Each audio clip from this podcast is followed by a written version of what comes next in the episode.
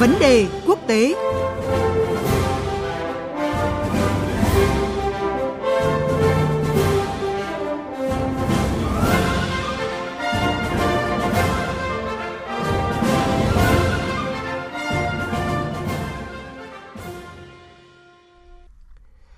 Thưa quý vị và các bạn, à, trong một tuyên bố vào cuối tuần trước thì Liên minh châu Âu EU đã điều chỉnh các biện pháp trừng phạt với dầu mỏ của Nga với quan điểm là tránh mọi hậu quả tiêu cực có thể xảy ra đối với an ninh năng lượng trên toàn cầu.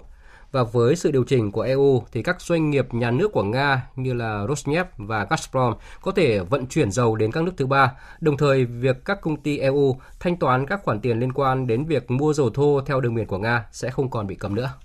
Trong bối cảnh cuộc chiến năng lượng giữa Nga và EU còn kéo dài thì bước đi này của Liên minh châu Âu nói lên điều gì? Mời quý vị và các bạn cùng tìm hiểu sâu hơn nội dung này qua cuộc trao đổi của biên tập viên Thu Hà với phóng viên Quang Dũng, thường trú Đài tiếng nói Việt Nam tại Pháp theo dõi khu vực châu Âu. Xin chào anh Quang Dũng ạ. Xin chào biên tập viên Thu Hà, xin kính chào quý vị thính giả.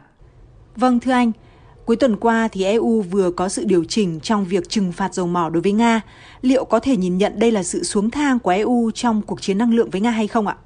Vâng, theo nội dung gói trừng phạt thứ 6 đối với Nga được Liên minh châu thông qua vào tháng 5 vừa qua, thì khối này quyết định cấm vận một phần lớn lượng dầu mỏ nhập khẩu từ Nga. Cụ thể đó là cấm toàn bộ việc nhập khẩu dầu của Nga được vận chuyển qua đường biển, cấm toàn bộ các công ty châu được bảo hiểm hoặc tái bảo hiểm cho các tàu chở dầu của Nga, cũng như là các sản phẩm dầu mỏ của Nga bán sang nước thứ ba ngoài châu Âu. À, chỉ có một ngoại lệ trong gói trừng phạt thứ 6, đó là một số nước Liên minh châu, đặc biệt là Hungary, thì vẫn tiếp tục được mua dầu mỏ do Nga cung cấp qua đường ống dẫn dầu Druba. Đối với gói trừng phạt thứ 6 thì các tập đoàn năng lượng lớn của châu như là Total, Shell, ờ, Vitol hay là Glencore thì đã phải chấm dứt mọi hoạt động kinh doanh dầu mỏ của Nga cho nước thứ ba. Trước đó nữa thì từ tháng 3 năm 2022 thì Liên minh châu cũng đã ra lệnh cấm các công ty châu Âu được giao dịch tài chính với các tập đoàn năng lượng và vận tải biển lớn của Nga như là Gazprom, Rosneft hay là Sokomflo. Tuy nhiên thì với việc điều chỉnh các lệnh trừng phạt dầu mỏ của Nga hôm 21 tháng 7 vừa qua thì trên thực tế là Liên minh châu đang cho phép nối lại một phần lớn các hoạt động này trong thông cáo của mình thì Châu cho biết là làm thế là để tránh các nguy cơ tác động tiêu cực đối với an ninh lương thực và năng lượng toàn cầu. Giải thích này thì phản ánh một phần sự thật, đó là các căng thẳng trên thị trường năng lượng thế giới thời gian qua. Ờ, với việc Liên minh châu cấm vận dầu mỏ của Nga thì cũng đã khiến cho giá năng lượng tăng cao và đẩy lạm phát tại chính các nước phương Tây lên các mức cao nhất trong vài thập kỷ qua, như là tại châu là khoảng 9% trong tháng 6 vừa qua. Hiện nay các công ty vận tải biển châu Ờ, trong đó lớn nhất là các đội tàu của Hy Lạp thì đang hoạt động hết công suất để vận chuyển dầu mỏ của Nga cho các nước như là Trung Quốc hay Ấn Độ. Khi mà nhờ việc Nga chiết khấu cao nên Trung Quốc hiện mua khoảng 1,3 triệu thùng dầu của Nga một ngày, còn Ấn Độ thì cũng mua gần 1 triệu thùng dầu của Nga một ngày. Các hoạt động này thì mang lại lợi nhuận rất cao cho các đội tàu biển cũng như là các công ty bảo hiểm châu. Nên một khi châu cấm các hoạt động này thì các công ty châu sẽ mất đi một nguồn thu lớn Ngoài ra, theo tính toán ban đầu của châu thì việc cấm vận này sẽ khiến Nga rất khó vận chuyển dầu bán cho các nước thứ ba. Ờ, nhưng các chuyên gia kinh tế hiện nay thì đã nhận định rằng là các công ty buôn cỡ nhỏ hơn ở Ấn Độ, ở Trung Quốc hay là một nước thứ ba nào đó thì cũng sẵn sàng chấp nhận việc vận chuyển dầu mỏ của Nga với mức bảo hiểm thấp hơn hay là bằng các đội tàu cũ hơn và qua đó thì cũng sẽ khiến cho các lệnh cấm của châu mất đi hiệu lực. Và cuối cùng thì cũng có rất nhiều thông tin khác cho thấy là dù quyết tâm cấm vận dầu mỏ của Nga ờ, nhưng châu Âu lại đang âm thầm mua rất nhiều dầu của Nga thông qua các kênh bí mật khác ờ, nhằm tích trữ dầu. Và do đó, việc nới lỏng các lệnh cấm bán dầu của Nga trên thứ ba thì có thể cũng là vì mục đích đó. Ờ, nhìn chung thì dù châu phủ nhận, nhưng mà các động thái này thì cũng cho thấy là khối này không dễ gì đạt được mọi mục đích làm tổn hại Nga khi mà cấm vận dầu mỏ, bởi giá dầu mỏ trên thế giới vẫn đang rất cao và Nga vẫn đang bán được rất nhiều cho các nước khác ngoài châu Âu. Vì vậy nên những động thái vừa rồi dù có thể không xem là nhượng bộ nhưng cũng là dấu hiệu cho thấy là châu Âu cũng phải điều chỉnh chính sách của mình. Vâng, vào tuần trước thì Ủy ban châu Âu đã công bố kế hoạch năng lượng của EU để vượt qua mùa đông sắp tới, trong đó tập trung vào việc sử dụng tiết kiệm năng lượng. Vậy theo anh, mục tiêu này có khả thi hay không, hay chỉ làm trầm trọng hơn những chia rẽ trong EU ạ? Ngay sau khi Ủy ban châu đưa ra kế hoạch ứng phó năng lượng khẩn cấp,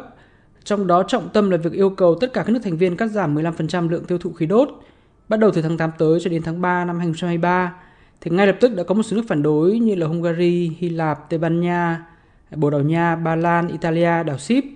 Các nước này thì trước hết là chỉ trích Ủy ban châu là đã hành động một cách độc đoán khi mà đưa ra một yêu cầu bắt buộc mà lại không tham khảo ý kiến của các nước thành viên. Tiếp đến thì các nước này cho rằng là kế hoạch của Ủy ban châu là không công bằng và không hiệu quả. Phía Tây Ban Nha thì tuyên bố là nhu cầu tiêu thụ năng lượng của họ thì không vượt quá khả năng cung cấp nên việc châu bắt buộc phải cắt giảm 15% mức tiêu thụ khí đốt là vô lý.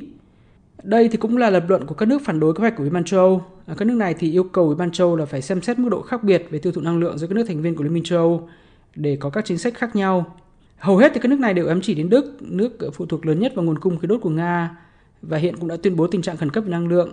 đồng thời ủng hộ kế hoạch của Liên minh châu Âu về việc là luân chuyển phân phối năng lượng giữa các nước. Trong số các nước phản đối thì quyết liệt nhất là Hungary. À, Thủ tướng Hungary ông Viktor Orbán thì đã công khai chỉ trích các chính sách trừng phạt Nga của Liên minh châu Âu và cho rằng là các lệnh trừng phạt này chỉ khiến châu tổn thương nặng nề hơn so với Nga. Vì thế nên mục tiêu bắt buộc các nước Liên minh châu giảm 15% lượng tiêu thụ khí đốt sẽ rất khó đạt được sự đồng thuận. Ba Lan thì đã yêu cầu là đặt mục tiêu này thấp hơn và có thể tăng lên khi mà tình hình nghiêm trọng. Trong khi Đức thì lại yêu cầu là nâng mức cắt giảm bắt buộc cao hơn. Chính phủ Italia thì yêu cầu là áp giá trần nhằm hạ thấp giá năng lượng. Do đó, với tất cả các bất đồng này thì chắc chắn là Ủy ban châu sẽ phải điều chỉnh kế hoạch ban đầu và phải ghi nhận ý kiến của tất cả các nước thành viên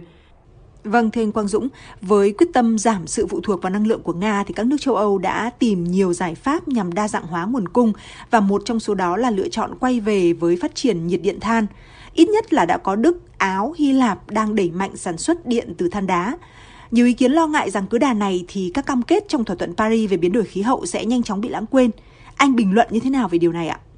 Đây là một thực tế đáng lo ngại đối với châu Âu. Ờ, một ví dụ điển hình nhất là tại Đức, Bộ trưởng Kinh tế Môi trường của Đức là ông Robert Habeck là một trong những lãnh đạo của Đảng Xanh. Ờ, nhưng từ khi mà nước Đức phải đối mặt với nguy cơ khủng hoảng năng lượng trong vài tháng qua thì nước Đức đã bỏ qua hết những quan ngại về môi trường và tái khởi động lại 17 nhà máy điện than. Và các nước như Áo hay Hy Lạp thì cũng đang hành động tương tự. Ờ, tất cả các động thái này thì gửi đi một thông điệp rất tiêu cực. Đầu tiên, đó là việc châu thì luôn tuyên bố là đi tiên phong cho cuộc chiến chống biến đổi khí hậu trên toàn cầu và cũng đã đề ra hiệp ước xanh rất tham vọng về việc là loại bỏ nhiên liệu hóa thạch để đạt trung hòa carbon sớm nhất thế giới trong giai đoạn từ 2045 đến 2050. Nhưng nay thì chính châu Âu lại đang sử dụng lại loại nhiên liệu gây ô nhiễm môi trường lớn nhất là than đá. Tiếp đến thì châu Âu cũng từng gây sức ép buộc rất nhiều nước đang phát triển ngừng khai thác nhiên liệu hóa thạch vốn đóng vai trò cực kỳ quan trọng đối với sự phát triển kinh tế của các nước. Và châu Âu cũng ngưng việc cấp tín dụng cho các dự án khai thác nhiên liệu hóa thạch để buộc các nước phải chuyển sang các nguồn năng lượng tái tạo, năng lượng xanh vốn rất đắt đỏ nhưng mà phương Tây nắm ưu thế với công nghệ nhưng hiện nay khi đứng trước khủng hoảng năng lượng tại châu Âu thì chính các nước châu Âu lại đang đẩy mạnh các dự án khai thác nhiên liệu hóa thạch tại châu Phi. Đây là một ví dụ rất rõ ràng về tiêu chuẩn kép của các nước châu Âu. Nhìn chung thì ở thời điểm này thì các lo ngại về việc là bỏ lỡ các mục tiêu trong thỏa thuận khí hậu Paris thì thực sự là đang bị lấn át hoàn toàn bởi nỗi lo là thiếu hụt năng lượng tại châu Âu. Vâng, xin cảm ơn phóng viên Quang Dũng với những nhận định vừa rồi ạ.